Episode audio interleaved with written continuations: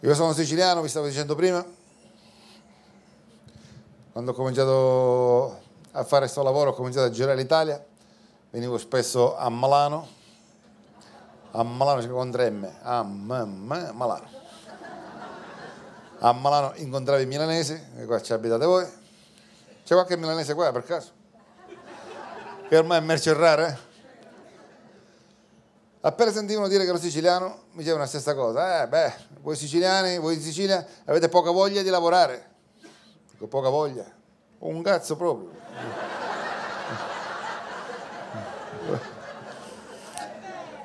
Noi non siamo portati a questo tipo di attività. Poi noi il lavoro è andare contro natura, è una roba proprio, una, facciamo uno sforzo, una fatica immane, proprio, una cosa enorme. Non ce l'abbiamo neanche come programma genetico. Noi sappiamo mangiare, dormire e riprodursi. Il lavoro è una novità degli ultimi anni che ancora facciamo fatica ad assimilare. Io penso che il siciliano passa la vita cercando di schivare il lavoro. Poi ogni tanto qualcuno fottono, pazienza, questo ci tocca. Poi abbiamo la Sicilia è una bella regione, una bella terra, la natura è stata generosa con noi, abbiamo un bel clima, un bel mare, belle spiagge, le, le, montagne, praterie, c'è anche l'Etna per, per, andare a sciare, è estate 11 mesi l'anno, fa sempre caldo, siamo conviviali, socievoli, ci piace fare vita all'aria aperta in comune. Io ho sempre sostenuto che per lavorare ci vuole un posto triste, brutto. La pianura padana è perfetta. Ti svegli la mattina, apri la finestra e c'è la nebbia, non si vede niente. Va via la nebbia e non c'è niente da vedere stesso, per rimettere la nebbia almeno non ci penso. Secondo me la nebbia l'ha messa il governo, come in discoteca per fare, per fare l'atmosfera, no? Mettiamo la nebbia almeno che sto non vedono dove abitano.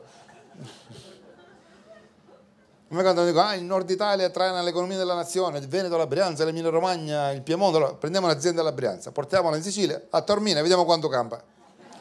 E vediamo se dopo due mesi non sono tutte in malattie in spiaggia. Io frequentavo un bar in Sicilia dove per statuto chi sta al bar non deve lavorare, che il bar è un impegno serio. Non è mica che il bar si va 10 minuti a prendere il caffè, no, il bar si sta 8-10 ore, una... devi stare là disponibile sempre. E ogni tanto quando al bar qualcuno trovava da, veniva a sud per trovare a lavorare, era come se fosse morto, un funerale, un lutto, una tragedia era. Una volta arrivava al bar e trovava chi piangeva, che era buttato dal bancone, così ubriacava, gente abbracciata, che si consolava. Sì, ragazzi, che è successo? Che è successo? Gaetano non l'ha saputo? No, che c'è? Lo hanno assunto? No, cazzo. Uno dei migliori elementi del bar. Vent'anni che viene al bar otto al giorno, tutto il giorno, anche con la febbre veniva esperto in tutti i reparti, sapeva giocare a brisco, alla carambola, al biliardo, al cessette, schedine, totocalcio, scommesse, 10 lode in tutti i reparti. Una carriera eccezionale buttata nel cesso per un posto di lavoro. Gli al bar gli unici due che lavorano sono uno che ha fatto uno sgarbo alla mafia, che la mafia per vendetta gli hanno trovato il lavoro. L'altro l'abbiamo iscritto noi in concorso a sua insaputa, era l'unico partecipante, alla fine ci è dovuto andare per forza se non denunciavano ma comunque. Alla fine mi è toccato emigrare pure a me. Emigrare, emigrare è una parola grossa che non dovrei spendere nei miei confronti, che uno per essere emigrante dovrebbe lavorare. Io non lavoravo in Sicilia, non sto lavorando neanche a Milano per motivi miei di coerenza. Eh. Mi ricordo i primi giorni che sono arrivato a Milano, mi ha dato una mano d'aiuto un mio amico ti do qualche consiglio, qualche indirizzo, come muoverti, come fare, anzi va, se per il primo periodo vuoi dormire a casa mia ti posso ospitare, ti ringrazio, sei molto gentile. E un pomeriggio eravamo al bar e mi ha presentato un suo amico di Milano. Dice, Giovanni ti presento Giorgio, il mio amico di Milano, Giorgio, lui è Giovanni, il mio amico di origini siciliane. Pezzo di origini. Tre giorni cosa qua, dovendo subito di origini. Ancora c'è un maglione nella valigia. No, sai, gli ho detto così perché Giorgio è un esponente della Lega Nord, cercava di avvicinarmi in qualche modo, di evitare qualche contrasto. E infatti Giorgio quando ha saputo che ero siciliano, stavo a Milano e non lavoravo, si è incazzato malamente. Ah, voi siciliani e meridionali, siete tutti uguali. Non avete voglia di lavorare, non avete voglia di fare niente. Noi al nord lavoriamo, produciamo, paghiamo le tasse. Al sud siete buoni solo a prendere i contributi. Metto, campate sulle spalle del nostro lavoro, vi manteniamo noi. Giorgio, stai calmo. Sono qua da tre giorni, non lo so come stanno le cose. Noi mettiamo come un formo che mi, mi, mi, mi documento, poi magari parliamo meglio. Poi ho detto, vorrei precisare una cosa. Se è vero che ci mantenete voi, ho detto, cercate di lavorare di più perché non è che stiamo bene giù. Che, che, che.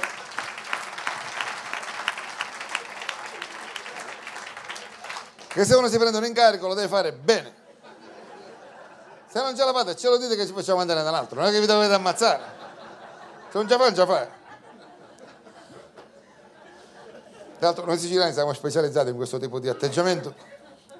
Saranno 3, 4, sono 5 mila anni che siamo dominati.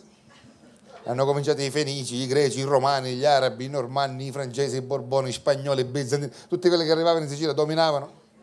Comunque arrivavano, noi dominavano noi, poi fummo dominati. Non so.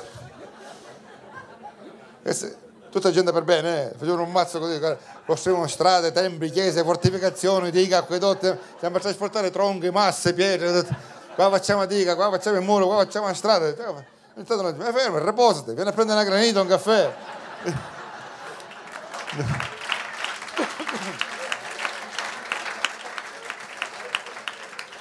no, dobbiamo dominare, dobbiamo dominare, e baffa ancora dominate, vai.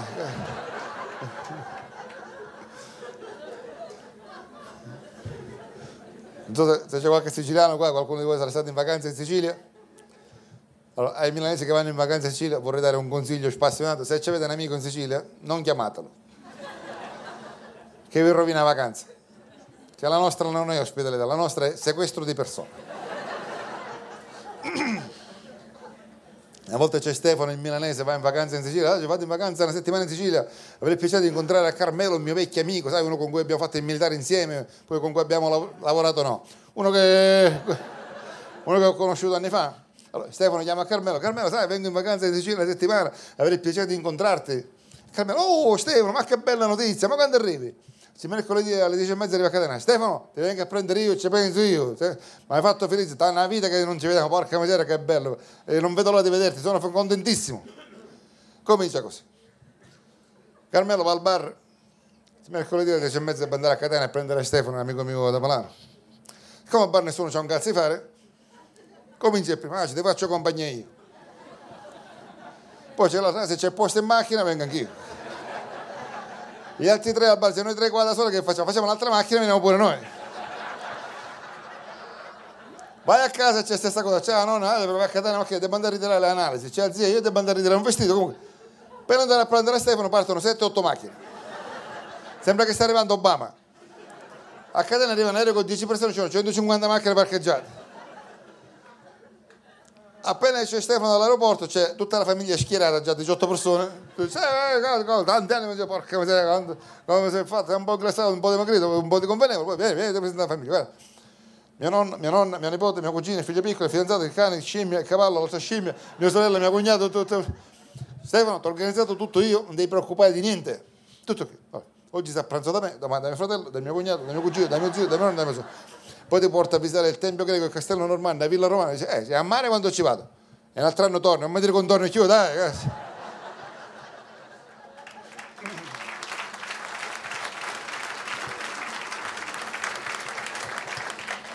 Il primo pranzo in onore di Stefano si comincia a organizzare almeno 20 giorni prima. Si allerta tutto il territorio, tutta la provincia sa che sta arrivando Stefano da Malano. Che vado al macellaio, oggi fammi 5 kg di salsiccia col finocchio, mi raccomando per Stefano da Malano non mi fare fare brutta figura. Vado al fruttivendolo, mangio 10 melanzane, viola, quelle rotonde, poi arriva Stefano da Malano, mi raccomando vado al pasticcere me 20 cannone con la ricotta fresca che arriva Stefano da Malano, mi raccomando, mi fare fare brutta... Si ammazzano tutti gli animali commestibili che ci sono. Galline, coniglie, capretto, maiale, gnu, giraffa, dromedari, narsaggi, vai, vai nella fattoria col metro, vai a fanculo, carica tutto, eh. Non mancare niente. Appena arriva Stefano, c'è tutta la famiglia già a tavola, tutti 18 persone, Stefano c'ha il posto centrale riservato d'onore, posto riservato all'ospite straniero. A tavola ci sono già pomodorini, pomodorini secchi, qualche fetta di salame, olive, un pezzo di formaggio. Stefano dopo due olive, una fettina di salame e un triangolino di formaggio. Grazie, io sono a posto così. A posto così, questo ancora è l'inizio dell'antapasto, questo ancora è neanche seconda, questo è un riscaldamento proprio per mettere in moto. Viene Stefano da Milano, tre primi glieli puoi fare o facciamo la figura dei miserabili? Ci dobbiamo fare prendere per, per, per pidocchiosi. Una pasta con le sarde, una lasagna, una pasta alla norma. Poi assaggia l'agnello, assaggia la salsiccia, assaggia il coniglio, assaggia il pollo, assaggia questo. Man mano Stefano va perdendo conoscenza.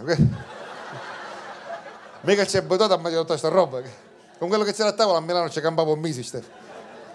E qua avete la pausa pranzo di 40 minuti 40 minuti, mangiate, prendete caffè, fumate sigaretta, eh, andate in palestra, fate a doccia, a volte rimane un minuto e 10, un minuto e 20, ancora fate un'altra cosa. E state sempre leggeri, mangiate a bresaola e rucola, una caprese, ci ho vissuto, c'ho vissuto parecchio a Milano, conosco molti milanesi, pranzi agili, veloci, siete sempre attivi. Da non Sicilia la pausa pranzo dura 8 ore, due ore si mangia, poi due ore di sonno, poi va a lavare la macchina, accompagna i figli in palestra, va a fare spesa, se resta tempo torni al lavoro se no chiami, senti, ho avuto un contrattempo un po' strano.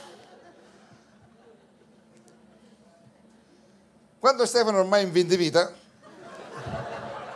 e poi sta scoprendo, pietà, non portate più roba, già faccio io, ti prego, basta, tutto buonissimo, però ti prego, basta. Stefano, eh, l'ultima cosa deve assaggiare Stefano. L'ultima cosa, la torta alla nonna. La nonna due giorni che lavora a fare questa torta per te, dagli soddisfazione e gli assaggi una fetta una fetta di torta e basta, una fetta di torta e basta, poi se vuoi un'altra cosa ne parliamo, però una fetta di torta a nonna ci resta male, dai. Ho fatto, a nonna ha fatto torta, mica ha fatto torta come la fanno qua a Milano. Qua a Milano siamo in sei a cena, porta una torta a 180 grammi, non c'è neanche spazio per mettere la candelina.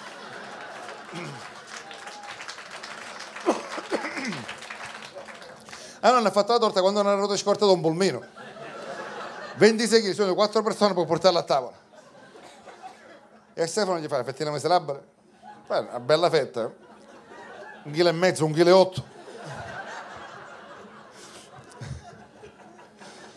Stefano mangia la fetta. Appena finisce di mangiare la torta, Stefano, Stefano, tutta la famiglia è schierata poi. Stefano, dimmi la verità, com'era la torta?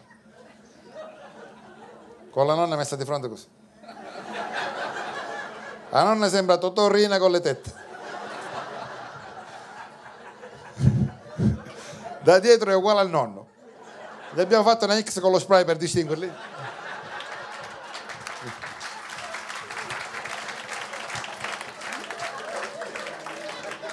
E si respira quell'atmosfera di ospitalità, di cordialità che sappiamo creare solo noi siciliani meridionali in genere, dove l'ospite sacro è benvenuto, è il padrone di casa, esprime un desiderio e sarà esaudito. Dove...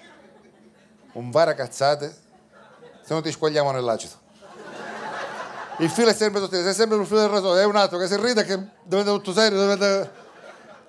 Quando, quando Stefano com'è la torta che non è davanti, tutta cala il gelo nella famiglia, speriamo che Stefano dice cazzata che non è nervoso, stupidito. Signora, complimenti squisiti, eccezionali, veramente, mai mangiato una torta così buona, veramente eccezionale. Dagli un'altra fetta, dagli un'altra fetta che gli è piaciuta.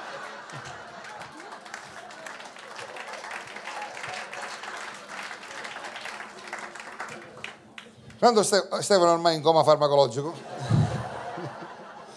vede tutto annebbiato, non conosce più amici, parenti, non sa se è andato in Germania, in Australia, in Canada, in vacanza, non sa più dove geograficamente ha perso qualsiasi cognizione.